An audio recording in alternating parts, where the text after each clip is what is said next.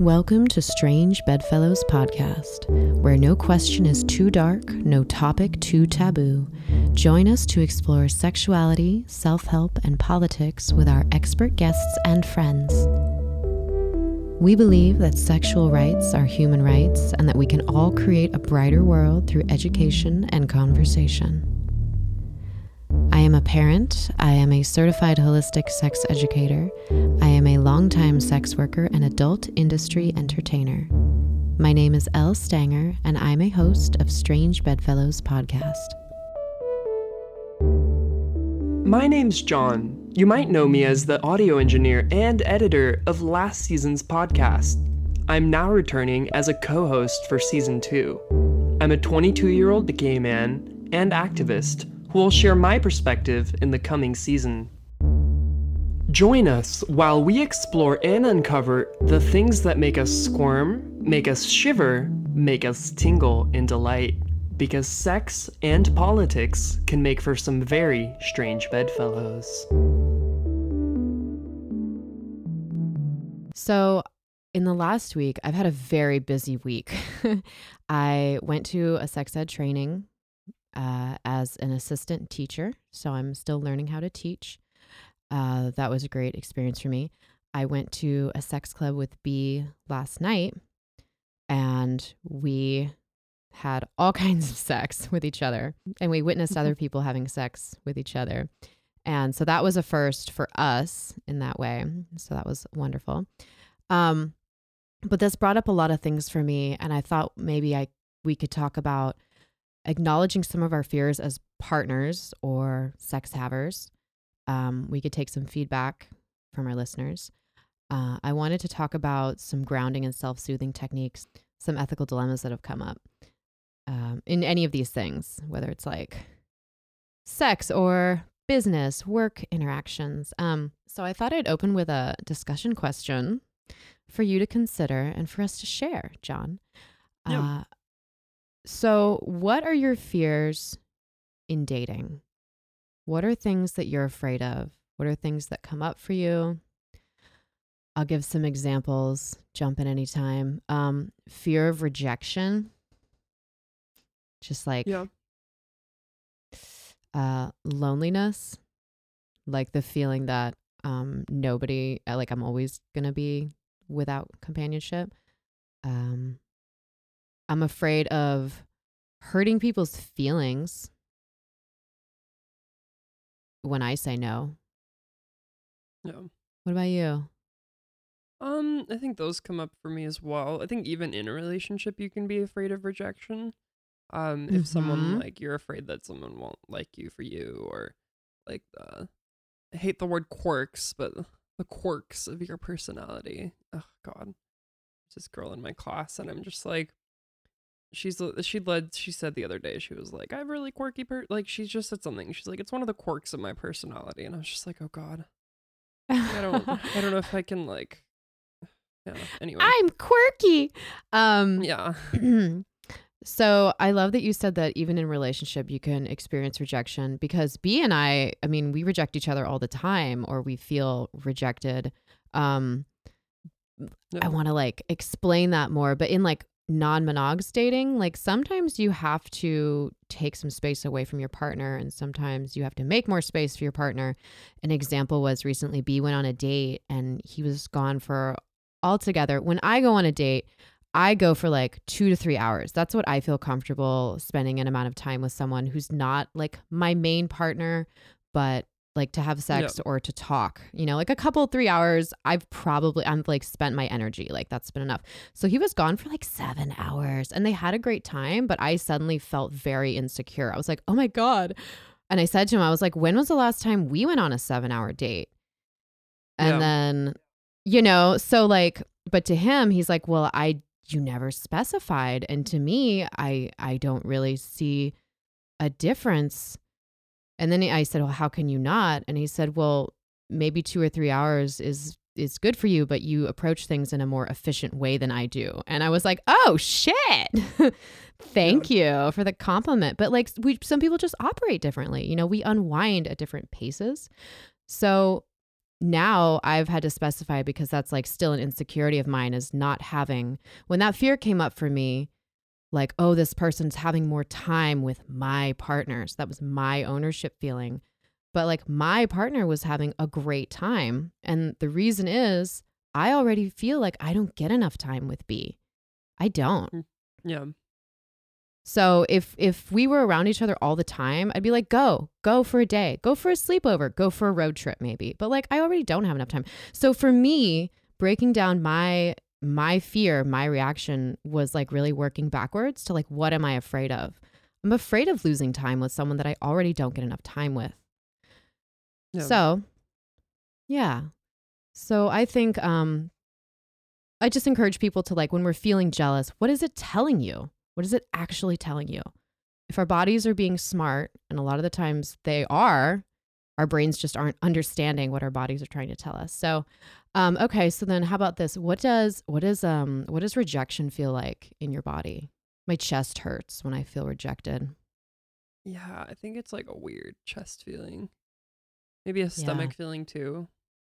hmm Okay, so what does it feel like when you're accepted? Do you remember that feeling of like, say your crush? Think of your current boyfriend. Like, say the first time he like maybe you reached out and he reached back, you know, within like in text or something, or like with a plan, or Mm. like with a compliment, and you're like, It's definitely Ah. a high. It's it's definitely a high. Yeah. Mm-hmm. Mm-hmm. Um, so B and I went to a sex club last night. um, Ooh. Yeah. And I told him, and I forget this, but I've said this on the show, I think, and I'll say it again. So I don't want to expend the energy like having people approach me or me approach them when we're not interested. Um, but that's you know people it's also it's a sex club. So it says on the on the wall the rules of this particular one says no means no. If someone you know declines don't ask them again basically which i love. Um or B is so nervous in social situations, especially new ones with a lot of like stimulus going on. You know, I told him, I said, if you don't want anyone to think you're interested, keep your eyes at like waist level so you don't make eye contact with anyone. Oh my god. and he's like, "Thank you. I didn't think about that, but I will now, and I understand why." because it's really like we're just we're all looking around, and I I caught I caught eyes with a couple different people.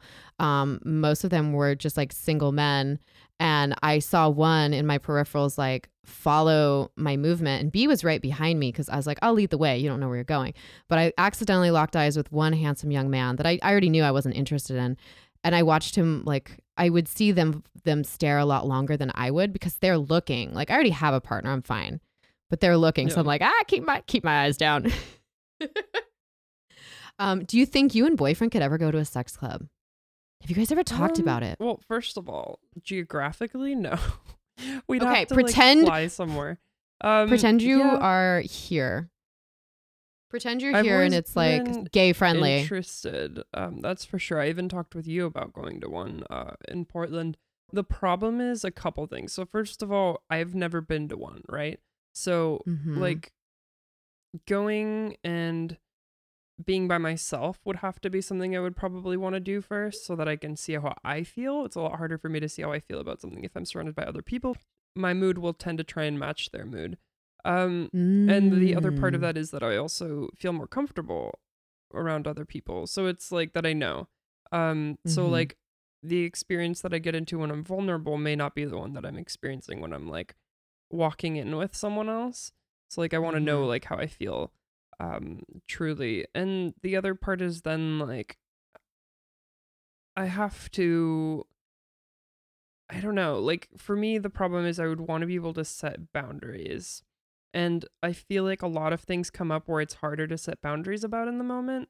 So if I Mhm. were to do something non-monogamous, I think I would much rather find like a third person and start with something like a threesome um than Mm, than mhm. ever foray into a sex club um without any Mhm. previous experience of sharing uh, my partner with someone else. So for Mhm. me that would be difficult um to do right off the bat. But I think with time and experience, like I wouldn't be totally opposed to it. I think it'd be an interesting experience. I do wish that Mhm. sex clubs were maybe more normalized and that there were more Yes. of them. Yes. that would certainly make it easier, wouldn't it? Yes, it so Um, would. Uh, yeah. I we I felt so so grateful. So the one we went to last night, I've been to. He asked me when we were in the bar. He's like, "How many times you been here?" And I realized this is my fifth time at this one. Um, the first three, I had been there on assignment to write about them. The fourth one, I was there with Snake Lady, and I talked about that in episode. This was my first time with a man partner where we actually had sex in a couple different rooms. And I will tell you, the only reason that the sex happened was because we were able to find this venue offers a ton of rooms where you can make them pretty private and very safe. So the doors locked. There was um, in both of them like curtains, but they were semi sheer. So if you're standing right outside, you can see in. And then another room had like a more solid curtain option. So you could completely block everything out. Um, but you can hear. So we went into one room that was four walls solid. There's not even like hardly any screen. Oh, there was a small screen. Um, but I could hear the woman, a woman with her partner. I didn't really hear him hardly at all, but it was a him when I did.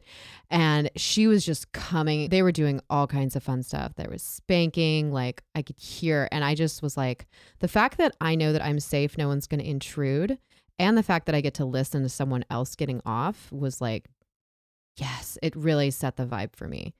Because Nice. like just go yeah, going to the sex club when there's just everybody's looking at you like, no, I don't want anyone to think that I'm that much of an exhibitionist that I just went to the middle of the room and fucked B because that's not how I feel comfortable. I love when other people do that because then we can witness them. But I don't need like I don't have that need for exhibitionism, you know, like I get enough visibility in my life. Yeah. personally. um but so I was really before we went, so like setting boundaries with your partner. I told him and we've talked about like a two drink minimum if you do any kink stuff. Other kinksters, myself, but we've talked about having like maybe a, a two drink maximum or a one drink maximum or total sobriety. It's like you and your partners discuss your levels of intoxication because recently I had a friend who had a hookup and then he realized after the hookup that she fell asleep. So then he spent a couple hours with her making sure that she was okay. And also he was afraid that she would accuse him of rape if she woke up and didn't know.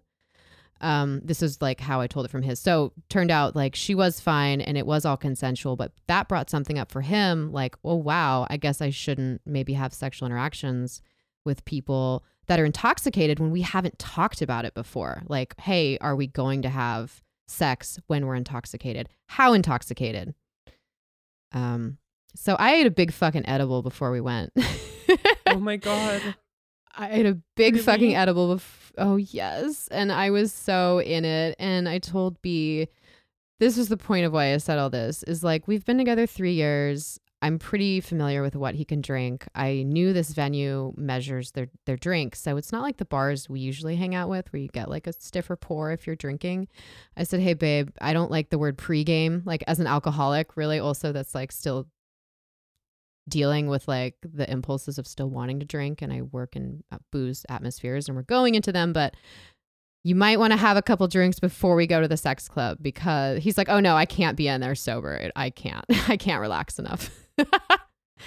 So I had my edible. He had a couple drinks. We found our private rooms we walked around. I mean there was plenty of people that could be triggering for other people. There was plenty of like solitary guys. One guy walked past me and went mmm in my ear. Ugh. which i turned around. I was like no no no thank you. No sir i'm not interested. Like super loud. Um you know so like that shit happens. Like God. That's I Yeah. yeah, it's not like and and like no no space can guarantee that they are a safe safe space. You can try to be a safer space. And I really feel like the staff does. Um but just like acknowledging that like no container is totally safe. Um so there's some excitement to that. But ooh, I watched this couple. Oh my god. I saw so much. This one guy um so first I was witnessing like a kind of a rough blowjob situation where she was he was like kind of face fucking her and I had the fear like oh god I hope this is consensual and then when he noticed there was an audience he suggested her to get up onto a table and he just started going down on her. He's using his hands. There was slapping. She was super wet. She was arching. There was moaning. It was great. I was like, oh my God. I loved Nice. witnessing this. It was beautiful. He, she was like relaxed and in it and not really checking. He kept turning around and checking to see if people were still watching.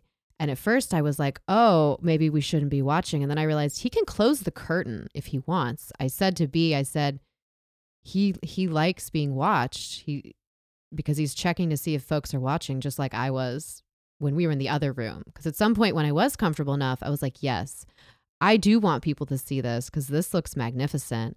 I just don't really want to see or hear them. Yeah. and then a man that looked like fucking Colonel Sanders come came over and stood right in the way, mouth breathing on the glass, and they shut the curtain. And I was like, I don't blame you. God. no chill. That guy had no chill. Um so it was a nice time. Uh going back to thinking about your fears or like dealing with rejection, one of the ways to manage when you're going into an interaction, ask yourself, what are your goals? Like what am I hoping to get out of this? Yeah. You know? I mean, really in dating, like do I just want to see something different and meet people that live differently than me and maybe experience some pleasure? Am I looking for someone to marry? Am I looking for someone to have sex with? Um, identifying your goals will help you, I think, change your behavior. Um, also, no matter what, accept failures in life as a certainty. Like, honestly, Yeah. no matter what you're doing. Yeah, I mean, we're going to fuck up. Like, when you do something, especially for the first time, it's probably not going to go perfectly. Yeah. So, I mean, like my fifth sex club experience at this one venue was, oh my God, otherworldly great compared to my first time. So, I don't know. Uh, like, how would you say the sex is for you with your partner now, now that you've been together for like a year? How do you feel your sex is these days compared to like when you started having sex? Um, a lot better. There, there's a lot more coordination, and um, it's also a lot more fun when you like know what positions are the best. And we've talked about that a little. Um, yeah, school's stressful. So like when you when you factor in like a stressful variable into your sex life, sometimes you'll be having a bit less sex. Um, if you're the Mm, type of person who's like, I don't know, affected by stressful situations to the point where you might be having less sex, um, which I I definitely can be, and I've been trying to figure Mhm. out how to like manage that. Um, because I get home from like a long day of school and I'm like, I have to like get into the mood to like have sex, and that that's not always the case. Like even if I'm like super attracted to to my boyfriend, which I am, I just like I get these days where I'm like, uh, school, like I Hmm. just want to go take a nap.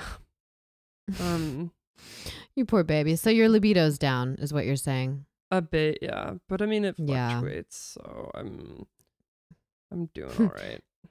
I'm always amused to see how one of us is usually busier than the other in terms of sex life. Yeah, yeah, Yeah, I mean, the shit- balance. Shit, alternates for sure. Yeah.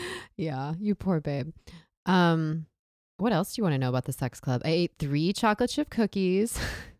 I, uh, I told B because so also I was hungry beforehand. Um, we got like fries and some pickled vegetables at some other bar. Um, but I started laughing um, because there's always a stigma around like food and naked people. Like it's the same with the strip club all the time. I tell clients some pe- like new people to the club. Oh, welcome And I say the food here is actually really good, and I will preface it with actually really good, like that way, because a lot of people say, oh, really? I was kind of wondering because it's a strip club.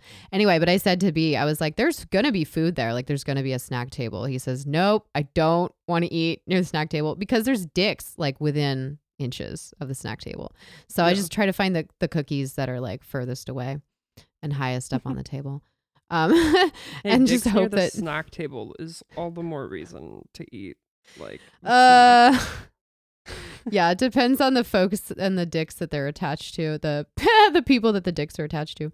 yeah, Um true. Let's see. What else? What else? I wish the music was a little better. There was a lot of late 90s hip hop that just reminded me of being at like uh high school like pep rally because that's how old I was the last time I, I heard it. Yeah, it was like a lot of Ludacris.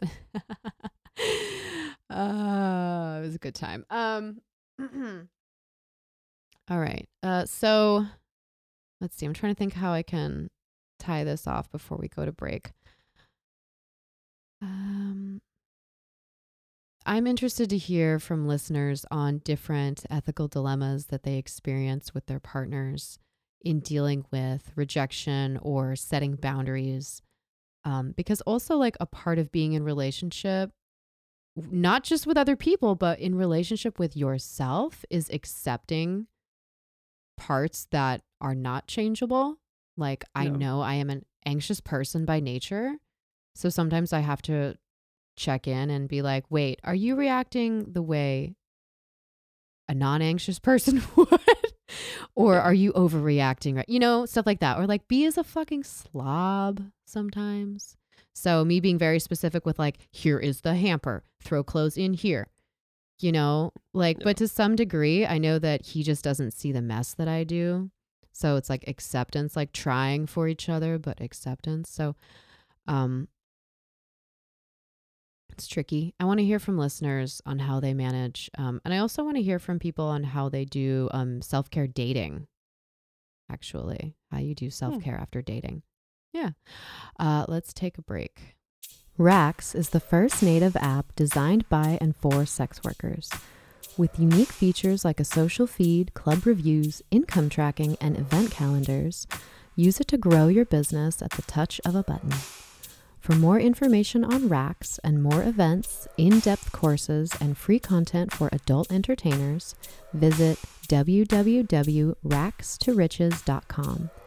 R A C K S to riches.com. And just for Strange Bedfellows listeners, use discount code SBP at checkout for 10% off any educational products.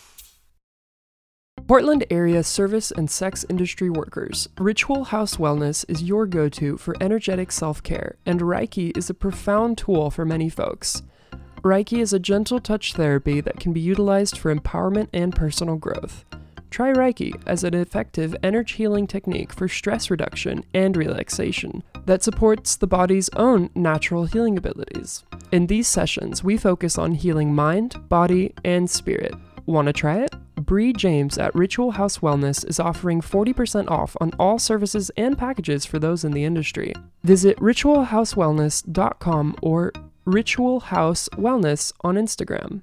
So that would reduce trafficking, pimping. Isn't that rad? Mm-hmm. That is really cool. Uh, Yeah. Uh so yeah, um if you want to fund any of our activism endeavors, uh I don't like using the term um but you know, let's be honest, if we're doing calls to action where we're following through and offering networks for people to impact legislation that changes people's lives and laws, that is activism. So you can support us um yeah, in many many ways by sharing the show or donating anywhere.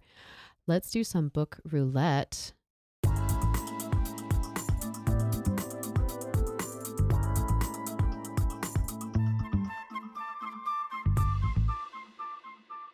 three very different books that offer good reminders on perspective. We'll say that. So I just bought this one. Uh, I've heard it recommended by Dr. Roz and other people that I trust and admire. Sex is a Funny Word by Cory Silverberg and Fiona Smith, a book about bodies, feelings, and you. Uh, this one is a lot bigger than their other book, What Makes a Baby. Our episode with Morea Malat, we briefly we mentioned what makes a baby and we said that book was okay. I think this one is a great deal better. Um this book is drawn kind of like a comic book very bright. It's for kids and their parents. Everybody is different. Trusting your body means learning to listen to your body. Always ask before you touch someone else's body. Everybody feels good sometimes and everybody feels bad sometimes everybody needs help from other bodies sometimes. Um, it can be fun to pay attention to how your body grows and changes. Draw a picture of what your body looks like now. Show the parts you like the best. Next, draw a picture of what you imagine your body will look like when you are older. Will some things look different? Will some things look the same? Um, I'm really interested in the age groups for this. I bought this because my kid is seven and she knows that babies are made when a penis goes into a vagina and she also knows how to ask for touch and she's having curiosity in touching her friends um not in a sexual way yet but there's a lot of there's a lot of physical play among kids on the playground. So it's really great they have these skills. Yeah and then her body will start changing in a couple years. Um she's gonna get ouchy little breast buds under her nipples. I remember those. They fucking hurt vulva clitoris and vagina. Vulva. Oh that's funny. So it points to one section where grown-ups uh, illustration of grown-up vulvas and they have hair on them. It says kids and it points to a bunch of illustrations where there's no hair on the genitals and there's just a tiny tiny bit on one. It says some some bodies have a vulva and some don't. Lots of people including grown-ups confuse the vulva with another middle part the vagina the vagina is on the inside of the body and the vulva is on the outside. Shit. All right. Glad i bought this. We didn't have books like that when i was a kid. I'm amazed. Um okay. Yeah, the one I got my sister to help her learn was the one you recommended. Um, I think it was was it Our Bodies Ourselves? No, it was the big encyclopedia one, right? Like, yeah for- our bodies ourselves yeah. yeah. and yeah and your sister's very smart and she's definitely old enough so that will have almost almost anything she might ask at this age Yeah. uh, and then a lot of resources for other things that it might not um, so this next book we've mentioned this author before robert greene this is the laws of human nature john which do you want to hear about um, narcissistic types of people toxic types of people signs of envy ooh Um, Envy- Signs of envy. I don't know. signs of envy. Sounds interesting. okay, okay. Do, do, do. Oh, this is fun. Okay. So, The Laws of Human Nature. So, this book, uh, like any book you read, like any book you read, take it with a grain of salt. But I've found a lot of these um, descriptions and examples to be true to things that I have experienced. So, we're going to read about signs of envy. Uh, beware the fragile ego. Uh, so, a sign of envy, besides micro expressions, and we know what those are, we've mentioned that a little bit. The next one is poisonous praise. A major envy attack is often preceded by little envy bites, offhand comments expertly designed to get under your skin. Confusing, paradoxical praise is a common form of this. Let's say you've completed a project, a book, film, some creative venture, and the initial response from the public is quite positive, so it's doing well. Enviers of this will make a comment praising the money you will now be making, implying that that is the main reason you have worked on it. You want praise for the work itself and the effort that went into it, and instead they imply that you have done it for the money that you have sold out. You feel confused. They have praised you, but in a way that makes you uncomfortable. These comments will also come at moments chosen to cause maximum doubt and damage. For instance, just when you have heard the good news and feel a flush of joy. Um, this is a fucking gaslighting thing. This is something that people do when they're trying to emotionally manipulate you. Partners do this, family members do this. An example of this would be, oh, you're working as a stripper now. Well, that's great. I bet you'll have all kinds of guys looking at you. Yeah. Like, like that's not why she's doing it. She, in this case, she's probably doing it for the money. You know what I mean? So, Yeah. so, um, you, but does that sound like a thing? Have you ever experienced that? um Look for think, it. I have. pretty rarely. I think at least or at least I haven't noticed it. I don't I don't know. Mhm. It's difficult to tell sometimes because some people some people will hide it better than others when they like say those things. Mhm. Um and yeah, it's just it's hard to tell. Mm-hmm. This is a great one. Okay, so determine the strength of people's character. This is from The Laws of Human Nature by Robert Greene. When choosing people to work and associate with, do not be mesmerized by their reputation or taken in by the surface image they try to project. Instead, train yourself to look deep within them and their character. Uh, people's character is what compels them to repeat certain actions in their lives and fall into negative patterns. It's formed by their earliest years and by their daily habits.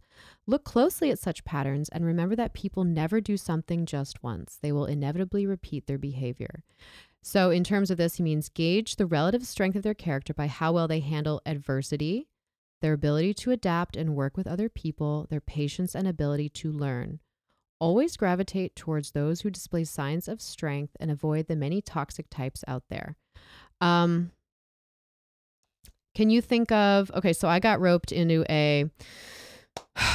I got included into a group thread with a friend who was sending us videos of her abusive partner calling her names and breaking furniture. And we all thought she was going to die. So we all sprang into action this is late one night. Suddenly, I haven't talked to this woman in a while. She lives on the other side of the world. When we were like, call the police, here's money. Well, why are you? We're on the phone. Like, you can go here. Like, are you packed? Okay. On day two of all of us, like, trying to offer support, we started asking her, like, wait, are you actually ending the relationship? And it became clear to us when she began defending him that she wasn't looking to leave or break up with him, um, but she just wanted to vent and she just wanted to be seen and feel heard and she wanted us to validate what a piece of shit he was. So we all did. We're like, we hate him now, but why are you still here? And so we all had to set a boundary. And I said, I don't want to be witness to another abusive relationship of yours with no end in sight because it's too traumatizing for me. And we yeah. give you advice you don't follow. And I can't do this. I've done this for 10 years with this friend. So I've I've now like I think, you know, I'm available to this person. I said I'm here for you when you're when you're ready to move forward and heal, but not when you're still with him. And this is an example of people's like behavior repeating, repeating, repeating, repeating. And how it is very easy to get sucked into this kind of toxicity when you are trying to help. Yeah.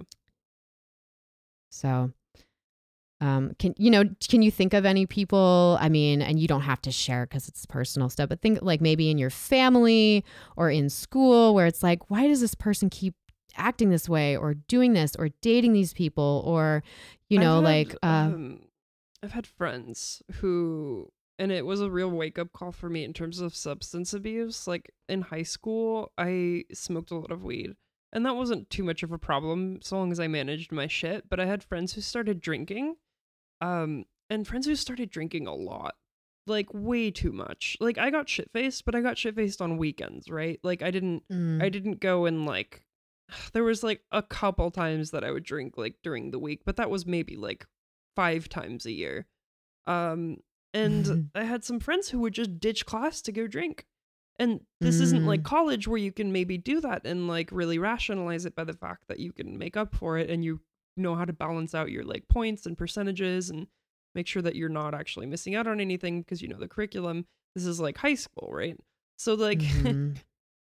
people were very much willing to give up on their futures just to go get shit faced at the park um on a mm-hmm. class day and i'm just like oh god but i kept seeing it over and over and over to the point where like one of my closer friends i didn't want to hang out with him anymore it was just like he kept being super drunk all the time and like causing trouble for himself because he kept getting really really wasted and putting mm-hmm. himself in situations like that and i was like oh my god i've done that but i keep it to like a minimum and mm-hmm. but this person's doing it like every day all the time and that's i can't be around that because i already have trouble limiting myself so like mm-hmm. in some mm-hmm. aspects it's like you you have mm-hmm. to put some distance between yourself and toxic behavior and like you said it's good to leave a door open where you're like you know if you're able to get over this and stop or if you do actually want help um i will be mm-hmm. there but i can't just like watch you repeat the cycle um because that's it's dragging me down too Exactly. And so for that, like with maybe, I don't know what your friend's goals were in that case, like to have a good time, but that's such a short sighted, you know, effort. And with yeah. my friend and the group thread, it was, it was that feeling I had when I was very confused about when I, when I thought, what is her, what was her goal in reaching out to us? Why did she reach out to us? And I was like, oh, she wanted to feel very supported because she knows we're all very caring. We were all parents. That's another thing. We're like, we have kids to take care of. We can't just like be a part of we can't drop everything and like watch these horrible videos of your shitty boyfriend. Like, why are, yeah. why are you sending us these?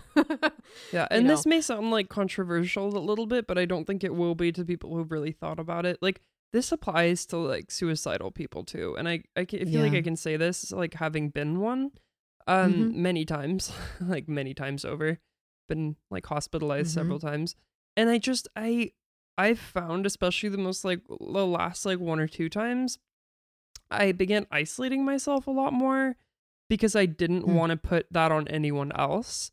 Um, Mm. but like initially when I first started getting suicidal when I was really young, I used to like rope people in because I wanted to feel better and less alone. And I was like, well, I can Mhm. talk to people about my problems. Um, but your friends can only do so much, right? They're not psychiatrists, they're not therapists, they're not going to work with you on a plan to get better unless like they live really close to you or like they have the time for whatever reason or they want to. Mm. Um, Mhm. And even then, they're still not psychiatrists or therapists or medication or any of the things that might be able to help you. Um, like Mhm. It's they're a huge part of your life, but they're not the solution if you're Mhm. already in that problem. Like, so I I see that a lot with like I don't know. It's it's difficult to be around a constant reminder of issues that you like also used to have Yes. or have like worked on. Um, Yes. So I can I can definitely see that, and it's just it's super hard. Like you, and uh, this is why I loved this like this silly quote I found on Instagram where it was like um. It was like if you can't deal with me, it was a play on the original one. It was like if you can't Mhm. deal with me at my worst, then that's totally fine. I understand. You shouldn't have to. like instead of the classic like if you can't deal with me like at my worst, at you my don't deserve worst, me at my best. And I'm my like, best. yeah, exactly. yeah. And I'm just like, what Um, a refreshing perspective to have that like you shouldn't Well, be what- expected to like, you know, deal with people just because they're not feeling well. Um if they're beginning to drag you down, right? So like you can help them to an extent however like you have to protect your own mental health while helping others, right? Right. And it well it's like how how do you think I felt as a battered woman and I don't usually refer to myself as that, but as someone who yeah, statistically I've been a battered woman in relationship. I've cut off a few friends who were also battered women where literally I was like I can't live with you because I've come home and you're covered in blood and he won't look at me. I can't be around this anymore because you keep putting me through this and you're not leaving him. Like I've Yeah. ended friendships to where it was. I was like, I can't be around this because I've already been around this and you're not showing a sign of leaving this. However, I am here for you when you leave him. Um, Yeah. yeah. it's a real hard, weird spot to be. And that brings me to this next point in the same book before we take a break. Uh, accept people as facts. Interactions with people are the major source of emotional turmoil, but it doesn't always have to be that way. The problem is that we are continually judging people, wishing they were something they are not. We want to change them. We want them to think and act a certain way, most often the way we think and act. And because this is not possible, because everyone is different, we are continually frustrated and upset. Instead, try to see other people as phenomena as neutral as comets or plants. They simply exist, they come in all varieties, making life rich and interesting. Try to understand people as a fun game, the solving of puzzles. It's a part of human comedy. Stop projecting your own emotions onto them. All of this will give you more balance and calmness, more mental space for thinking. So, um, yeah. So, you know, like I know the first sentence I said to my dad on FaceTime last week when we were doing a family thing, the first thing I said to my father was, please don't be homophobic because my child found this cool little workbook where you could discover your fairy name and she asked my dad if he wanted to know his fairy name and he laughed he's like oh i don't want to know my fairy name and i said don't be homophobic because i can see where this is going you know and like that is a part of my father's person it will not change so instead i have to make space for that and carve out emotional energy every time we facetime him and i will do that until he dies and i know that Yeah. but knowing this makes it a lot less emotional for me. So, in identifying people that bring up your your flares and your triggers, like really really look at them for what they are and try not to take it personally. And one more book for book roulette. This is Fetish Sex: An Erotic Guide for Couples by Violet Blue. Um, on page 60, it says Know Your Roles, a quiz. Uh, to get things clear before you dive into a fetish scene, copy the following questions and answer them separately, then show each other your answers. Circle as many as apply and feel free to fill in your own responses.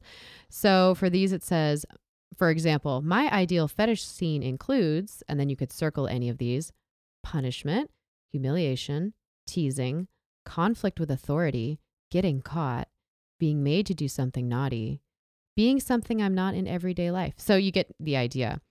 Yeah. Um, Lower down, another question is I'd like to be in charge, helpless, someone who gets overpowered, a submissive that turns the tables, equal, the subject of some kind of sensory deprivation. So, again, like, what are your goals? It's not stated here as in goals, but it's like what do you want to get out of this? What do you want to experience? And you can be as as you know being more specific probably makes it harder for some people to remember everything. Like that's a lot to remember. Um, but as you become more practiced it's easier to remember more things so starting simply. Um, because i was on my edible and my my like awareness my idea of time was very different than bees oh, he Oh, I told me early that. on. I hate Yeah. perception of time changing when I'm high.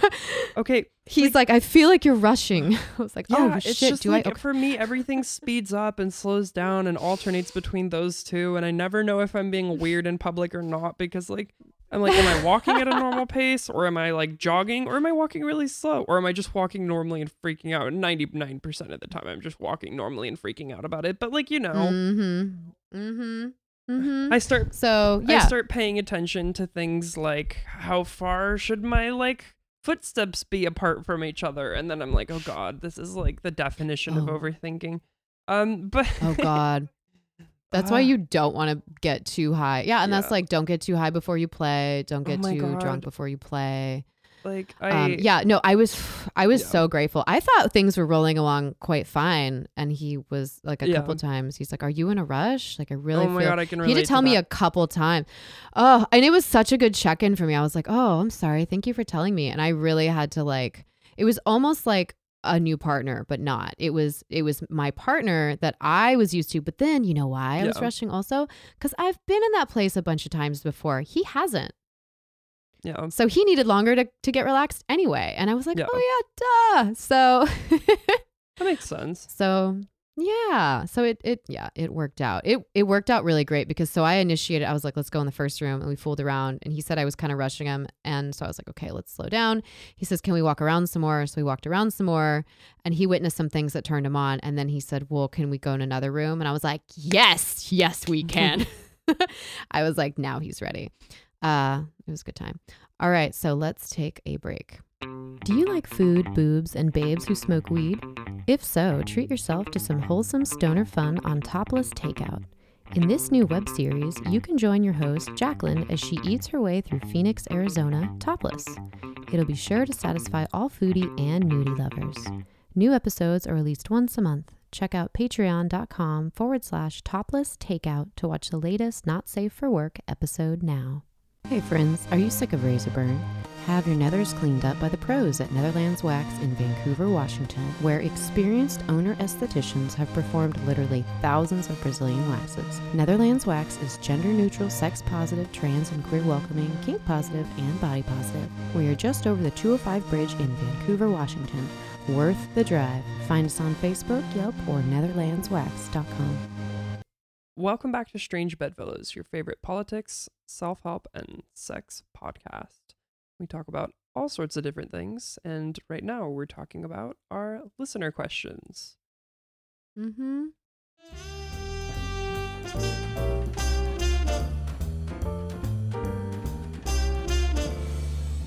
We have some feedback. Uh, this is a fun HPV LEEP procedure one. I'm writing because I have HPV and would like to share my experience. I'm a 24 year old bisexual cis woman living on the East Coast, and also to note, I am a cigarette smoker. A year ago, I had an abnormal pap smear, and after a follow up colposcopy, they found HPV 16 precancerous cells on my cervix. My doctor at the time, who I selected because he had the first available appointment within the physicians group, advised that I should have a LEEP procedure to remove the cells. I was really nervous about the LEEP because the thought of having an electrified wire shoved up my pussy is, you know, kind of freaky. He numbed my cervix with a shot but the first time he tried to inject it, it didn't go into my cervix and instead dripped all over my vagina, vulva, and even back into my ass crack. I was in stirrups. Once the shot went into my cervix, my heart started racing like crazy. The procedure went fine, and so did my recovery. I didn't notice any change in my libido other than I was dying to fuck again once the three week healing period ended. I prefer to have sex twice a week as a minimum. So, yeah, she was waiting a while. In the spring, I had a checkup pap smear that again came back abnormal. This time, for a second colposcopy, I saw a different gynecologist. She was shocked that I had already had a LEEP procedure and told me that because I'm young and physically healthy, other than being a smoker, she believes my body will clear the virus within a few years, and that we should just keep a watch on the cells to ensure that they don't grow or spread. She said that I should have gotten a second opinion before doing the LEEP and that the other gyno took very aggressive measures that weren't entirely necessary. Apparently, it's rare for women my age to have this going on. I kick myself in the ass quite frequently for not getting the HPV vaccination when I was 18. Since then, I have gotten all three shots and just can't emphasize enough that everyone should get the HPV vaccine. I'm sure y'all agree. Um, so the HPV vaccine was very expensive at first. It was like what three rounds of shots, and I think they were like 450 or 600 dollars each. Um, i think it's cheaper now but you need to ask because it very well could be more affordable. Um, ask what the hpv vaccine costs for you. I've been told that some clinics do it for free. Um, it's advised children now are getting it. Uh, primarily they were just doing female children i think it's starting at the age of 11 when i say they i think this is what the cdc recommended for all of the us um, whether it's available depends where you live. And for male children, I think they're now also recommending the vaccine because males don't have cervixes usually. Uh, yeah, so they don't. You, it's harder to test, but they can transmit it, and they do. Um, so the LEEP procedure, John, did you hear about the LEEP procedure? They're finding out that it can actually make it more difficult to have an orgasm for some women or to carry they know that it can make it more difficult to carry a pregnancy to full term if you've had a LEEP procedure because it it slices off like a disc shaped amount of your cervix and your cervix is one of the things that helps keep the baby in so you're not effacing and dilating and the cervix keeps the uterus separate from the vagina. But a lot of women were given a LEEP procedure when it could have been something that was actually monitored because HPV is a very slow growing virus, apparently. And if it's, if it's on your cervix and you're under 25, you can definitely shed it out because your cervix sheds. So that's all. I just wanted to share that. Uh, this is, a, yeah, second opinions are valuable. John, can you read the next one? So, our other listener question goes as follows I am a cis woman, 21 years old. I feel like I'm in a dilemma. I'll try to make this as short as possible. When I was 18, I was in a long term relationship with an abusive male. I went to the OBGYN to get birth control, even though he would refuse to have sex without a condom. My doctor attempted to use the speculum on me, and I had a full blown panic attack just thinking about the medieval torture looking device going into me. It should also be noted that my first sexual experience at 15 was very traumatic. Fast forward to now. I have since broken up with my boyfriend and have had unprotected sex with another man. I don't particularly enjoy sex most of the time, but I do it anyway, almost to try to fit in with my friends. I have had sex with girls and almost enjoyed it better. I recently went to the OBGYN again to get tested for STIs and to get a pap smear. Again, I had a huge panic attack at the sight of the speculum. I feel like there's something wrong with me in regards to opening myself up to medical professionals and sexual partners because I know I can trust my doctor and I can't allow myself to get properly checked. And when I'm in a sexual situation, I don't usually enjoy things going in me and have trouble feeling pleasure due to feeling so uncomfortable. Is this normal? Is there any way I can relax in both medical and sexual situations? Should I go to therapy for this? Ooh, so there's a lot going on here. Um, okay, so what are her goals? Well, fitting in with your friends is going to be a, a dangerous one, you know. So I would say let's reassess our goals. Why are you having sex? Maybe let's take a break from trying to have sex right now um, I had sex when I was 14, 15 to be like my friends too. Um, and it was not the best time. I would what we just talked about about the the doctor doing unnecessary LEEP there are doctors that suck at their job and don't know what they're talking about and are sex negative so it's not how can i be relaxed but hopefully through enough exposure and practice and like listening to the show and learning resources is kind of know what to look for. And that's a medical professional that will explain things to you, not seem maybe impatient, um, not pressure you, um, and will give you time to get a second opinion. Um,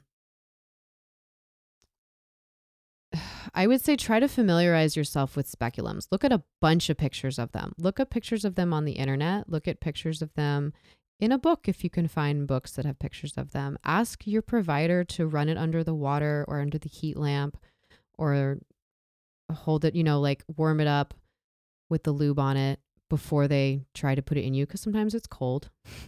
you can tell your provider this is very uncomfortable for me. I feel like I have discomfort around penetration. Is there any way we can do this very slowly? Um, that, you know, opens yourself up to some vulnerability, but I'm just naming some options that come to mind. Um, definitely in a sexual situation, why don't you investigate sex with girls more, women more? Almost enjoyed it better. I've had sex with girls and almost enjoyed it better. Well, maybe explore that good on you for going to get tested, um, especially knowing that you're in relationship situations that aren't ideally as uh, safe and transparent as we would like them to be. Uh, I always recommend people go to therapy if they feel like talking to someone would be helpful for them. And again, use the same recommendations where try to research the right provider you think that for you, like, what are my goals? What do I want to talk about? For me, when I looked for my therapist, I was like, well, I'm non monogs and I'm queer and I'm a sex worker. So I looked for someone who said that they worked with any of those populations. And then I asked about the sex worker thing. Turns out it was fine. John, what do you think? I think that when she talked about the speculum, especially because that seems to be an issue, at least when it comes to medical examinations, I know that there are different types of speculums from the time that I had Googled it when we talked about it on the podcast. And I wonder if something like a plastic speculum might be less scary. Mm-hmm. Um, I can just Mhm. imagine like a baby blue or like a pearl white like speculum being a lot less intimidating than a metal one that really does look like a medieval torture device. Um, I don't know if that's feasible. I imagine it is. Uh, maybe that's something you Clear. can request. Um, Yeah. I mean, they they tend to be clear yeah. as far as I'm aware. Yeah. And that, that looks nicer than metal. I agree. Yeah. Feels nicer too. Um, and Yeah, sometimes that stuff is just, Yeah. I mean, I don't love, I don't love getting a pap smear. I don't love getting a teeth cleaning, but it's like comfortable enough and it's worth it to me that I do it. There's a you're gaining more than you're losing from it, right? Yeah, yeah. Risk versus reward. Um so yeah, uh there's nothing wrong with you. I understand, dear listener, how you got to where you are. Um, I think it makes a lot of sense why you feel these ways about these things. So give yourself permission to be okay with thinking that speculums are scary and that mm, men partners can be abusive. uh and women partners, but uh let's move to the next one. This is just a funny one I tossed in here. I, I'm interested to hear what you say, John. Um, I love, love, love, love being able to freely talk about sexuality as a topic. However, I find that the moment it's brought up to men as a conversation topic, they assume that I either want to fuck them, that they can at any time bring up questions about my personal preferences, or that they can from then on tell me what they would like to do with me or dreams they have had about me. It makes me feel super uneasy talking about sexuality to anyone other than other women. Just because I talk about sexual things doesn't mean I'm interested in the person I'm discussing them with. I guess I'm asking this mainly, uh, I guess I'm saying this mainly to ask if A, is this an issue you ever come across? And B, do you have any suggestions about it? Uh, I guess this question is more to me because I'm a feminine person. Uh yeah, I remember I was standing outside of I think it was a speech class and uh another student that I'd been partnered with, he asked me where I worked and I said, um, I work at blah blah blah, the porn shop in this town. And I think within like 30 seconds later, he's like, So you want to go fuck in the bathroom? And I was like, What? And he was like, What? Damn. Damn. Um, that was the most one of the most obtuse interactions about that. Um, so in again, here I'm asking this again, when you love being able to freely talk about sexuality as a topic, what are your goals? Are you trying like are you trying to share information? Are you getting really excited about something? Because here's where we need to check our own like privilege in terms of being women, a lot of us are more comfortable saying things that men can't say because we can make the jokes about, you know, like I said to B last night, I was like, oh, I'm just trying to get you drunk before I take you to the sex club. Ha ha ha. The joke is that he agreed to it. I'm also like much smaller than him. So me taking advantage of him, like, I mean, it could happen and absolutely could. Look at Hustlers, you know, that Yeah. they were talking about. Um, right. But, but like, we get why that joke exists, right? Because it's very like less likely. So, but as a woman, when you're bringing up sexuality as a topic, what are your goals? Because if you're trying to titillate people and it's okay for you but not for them, then don't do that. Um, Yeah. but if you're truly like, oh, I read this really interesting article and it pertains to this, and if people get a little Twitter pated about it, you can circle back to, well, I'd actually I brought it up because I wanted to talk about XYZ aspect about it, not because I want to hear what you thought about what you dreamt about me. Yeah. Does that make sense? That's what I would suggest to some people. That's a really nice way if you're feeling pressured to circle back to a some kind of like working agreement to the interaction. Like, do we agree? Let's talk about this, this and not this. That's what I would like. Okay. Do this with customers sometimes. They try to steer a conversation. I say, you know, I'd actually just prefer to talk about the thing they're talking about. And then, you know. But that's when they're paying me. So hopefully you can just walk Yeah. away if someone's being annoying. Yeah. I don't know. What do you think, John? Like, you don't really have interactions like this, though. Do you? I mean, not not really. No. Um, not at the Yeah. moment. Also, a lot of the people that I go to college with aren't really having those discussions, which is sad. But Mm. What do you say? Um, like, God, do any of your classmates know you do the podcast? Because what would they like? What would you say if someone's like, "What, what do you do for fun?" or "What else do you do?" And- oh my god, so like two dudes invited me after our club meeting, um, at college, and like to go hang out, and we ended up. One sec, Mike fell over. We ended up um smoking and I came off as really boring because I didn't want to talk about like any of the parts of my life that are interesting. right? So like they were like, "Oh, do you live like by yourself?" I'm like, "Oh, I have an apartment with a roommate." Like I've, I've been, I was Oh, laughing about it with Matt after because I'm like, I don't know. These are two straight dudes, and I don't know how they're gonna react. They're high. They're playing video games, Mhm. and they've already been kind of a dick about me being vegan. So like, I don't know. Mm.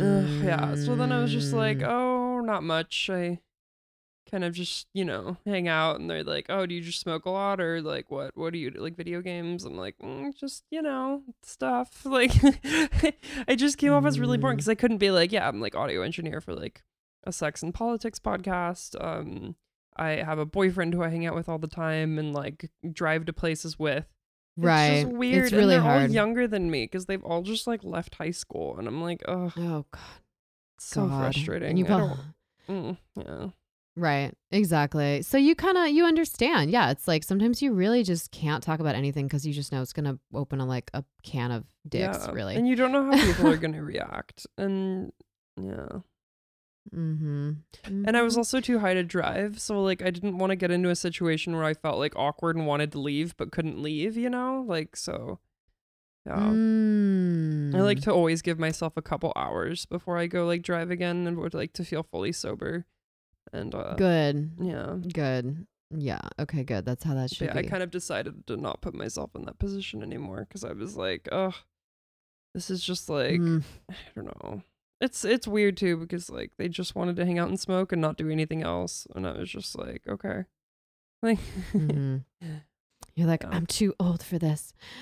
Um, I set a boundary on my social media because I knew I said to B, I was like, it's Saturday night. They're having a fundraiser event night at this sex venue. Um, we're gonna see people. I'm gonna see somebody I know. So I posted on my Instagram. I was like, B and I are going to the sex club. Please do not pull me aside to talk to me about the podcast. Yeah. do you ever feel like a closeted man? Like closeted gay Um, man? I don't know. I don't like I closeted is one thing. Feeling like mildly unsure of people's reactions in a world where you're already mostly out. Like if someone asked me, I'm going to tell them.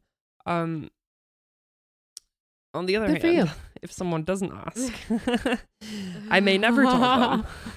So, you know, that's it's weird. It's like you come out to over and over in lots of different ways to lots of different people and uh, yeah, it's it's a shitty world. And another way is it's Yeah, a great sounds world, tiring. So it's weird. Yeah, it sounds tiring. Did you know this is an older article? So Nestle, it's almost uh, as we record this, it's almost Halloween time. Nestle is a really big household family name. The company's been around a long time. Well, I thought it was interesting in terms of thinking about really recognizable common name companies that engage in forced labor and trafficking that is very much just a part of our life that we accept. Um, I'm always interested in hearing about trafficking statistics, uh, partly because I get asked so much about trafficking in my industry.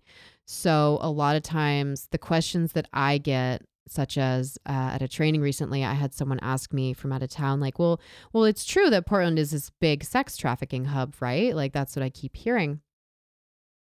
And I said, "Well, you know, I don't have numbers on that, but consistently, when I speak to law enforcement um, or you look at federal statistics, much more agriculture industry is related to trafficking.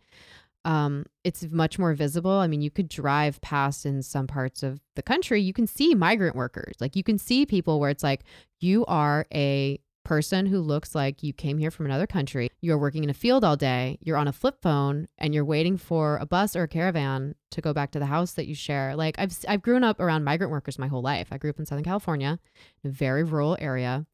Um, the I five, the Interstate five that connects Mexico to Canada. I've always lived near it, so I see a lot of people who are itinerant workers that don't have documentation or paperwork or necessarily are getting paid properly. Um, so Nestle came out uh, three years ago. It said Nestle admits slavery in Thailand while fighting child labor lawsuit on the Ivory Coast. Uh, the company has admitted using forced labor in the Thai seafood industry, but much of the supply chain remains hidden. So, like transparency in the things that we buy. It says independently disclosing that Nestle customers had unwittingly bought products contaminated by the very worst labor abusers, the company said it was moving into a new era of self policing its own supply chains. A year long investigation by the company, so they were investigating themselves, because it's a massive company, confirmed media reports that the seafood industry in Thailand is riddled with forced labor and human trafficking, and that slave labor was involved in the production of its Fancy Feast cat food brand. Okay, interesting. Um, so Nestle makes chocolate also. Um, this is why if I buy candy and I don't buy it very often, I try not I hate this. I hate saying this, but I try to buy organic, locally made candy and chocolate because number one, I can afford it and I live in Portland. But I know that it's not part of some kind of child slavery chain. Yeah. Um, I just want to encourage people to investigate like where our money goes. Um, look up consumer reports, like type a company's name and then type um, worker safety reports or consumer reports. Um, type a company's name plus labor issues and then do like a news search and see if something comes up. Yeah. I Um, remember in a uh, little bit of a sickeningly ironic twist, at least when I was a kid, I remember having heard that, you know, Kinder chocolate? Yes. Yeah. So Mhm. Kinder in German just means like, you know, for kids. So kids or for kids. Mhm. Um, and it's like kids chocolate because it's like super, super milk chocolate um, with milk cream filling. So it's like kids love it. And it has a picture of like some German kid on it. And I was eating that, and my my uncle, who at the time owned a, a chocolate shop in Berlin, he was like super annoyed at me, and I was like, "That's weird." And my aunt talked to me about it later, and she was like, "Oh, he doesn't like Kinder chocolate because he buys like you know, fair trade chocolate." Um, and Mhm. he thinks that Kinder chocolate is bad because I guess they've had issues with like there was child labor used in the cacao sourcing. I mean, to be fair, Mm. I was like 12, so I don't know. I'm I'm not really Mhm. the one to manage that shit at that age, but like No. he was just like, "Oh, that's like crap chocolate." And I'm like, "Oh, weird. I like it. Like I'm 12." like um right. he's like, Right. "Have this Or- fair trade certified like 98% dark chocolate. This is real chocolate." And I'm like, "No, fuck your chocolate. Like I want this chocolate." Yeah. Like, Right. but um Because it's expensive and yeah. it probably doesn't taste the same. Yeah. no, So, good. um Yeah. So yeah so it's it's good to to be aware i think nestle is also not great for like local water systems or something um they uh Yeah, I I think they own a couple water companies that take from local communities for very little um Yeah. which is to I be fair Nestle's like 50% the company's fault 50% like the local municipalities slash government's fault for allowing that to happen um i think corporations are often like evil but that's kind of just what you should expect from a corporation is for them to be evil. Like that's why we should have laws in place to protect against that shit. Like um so it's hard to it's hard to kind of like figure out like what what goes over the line. Um but no nestle's definitely uh they're they're not environmentally conscious they're not socially responsible and um they Mm-hmm. definitely have used like slave labor so hmm all around not Yeah, a it- company a lot of vegan stores boycott them um like as a you know policy hmm hmm Oh, interesting. I didn't know that. Apparently, so relating to mention this and we'll move on. Uh Nestle is one of the companies facing this was written in 2016, but legal action in the United States. Uh, in 2016, it was two other companies failed in its bid to get the U.S. Supreme Court to throw out a lawsuit seeking to hold them liable for the alleged use of child slaves in cocoa farming in the Ivory Coast what do I not really need sometimes? Because that's that is such a as a person who's always trying to save money, and when I find out that there's a company um, that has some questionable ethics or you know environmental impacts that I don't want to support that I buy, sometimes I'm like, oh, oh, good, oh, this will push me to like not buy that anymore. yes, okay, Yeah. thank you, motivation. Thank you everybody for listening to our episode. We hope we Thank gave you you. some kind of tools for giving feedback or reassessing charged situations. Um, if you ever see John at the sex club, don't bother him to talk about the podcast. Don't bother. don't bother me to talk about the podcast either. uh, all right, everybody, check us out on social media. We are Strange Bedfellows PDX on Instagram. Same name for the website. I am Stripper Writer all over the internet. You can find John at metric.cafe. Thanks, everybody. Until next time. until next time Thank you for listening to Strange Bedfellows podcast. To find behind the scenes, photos, bonus clips, and journals from your guests and hosts, type www.patreon, that's P-A-T-R-E-O-N dot com forward slash Strange Bedfellows and join for only $1. Find us online at strangebedfellowspdx.com and Instagram at strangebedfellowspdx. You can find me, Elle Stanger, on stripperwriter.com and Instagram as Elle Stanger. Write your hate mail or sex and relationship questions to pillowtalk at strangebedfellowspdx.com and find me, John, on Instagram at metric.cafe. Please rate and review our show on your favorite listening app. Thanks for supporting sex education and freedom of expression.